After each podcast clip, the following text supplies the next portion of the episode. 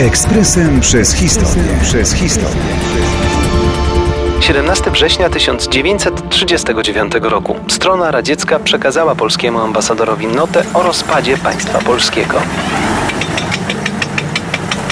O samym najeździe sowieckim na Polskę, swoistym ciosie w plecy walczącego z Niemcami kraju, już w naszym cyklu mówiliśmy. Stalin zwlekał z wypełnieniem postanowień traktatu Ribbentrop-Mołotow, czekając na reakcję Zachodu na najazd Hitlera. Kiedy konkretnej reakcji, z wyjątkiem dyplomatycznych gestów, nie było, poczuł się ośmielony. Wszystko miało odbyć się pod pełnymi eufemizmów, hasłami. Większość z tych ostatnich pojawiło się w nocie dyplomatycznej, którą o godzinie 3 nad ranem 17 września 1939 roku otrzymał ambasador Polski w ZSRR Wacław Grzybowski. Wręczającym był zastępca komisarza ludowego spraw zagranicznych ZSRR Władimir Potiomkin.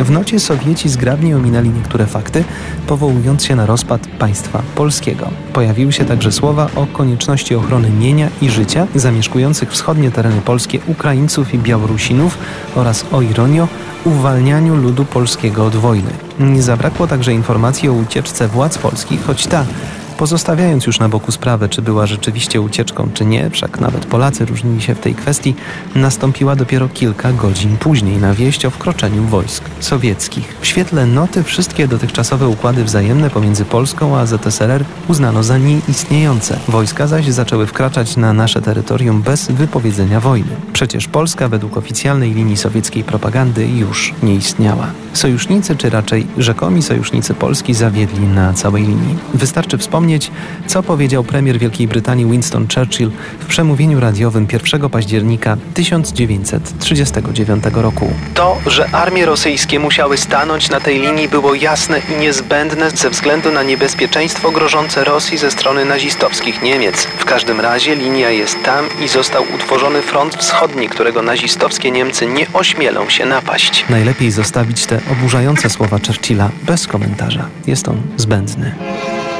Ekspresem przez historię. Przez historię.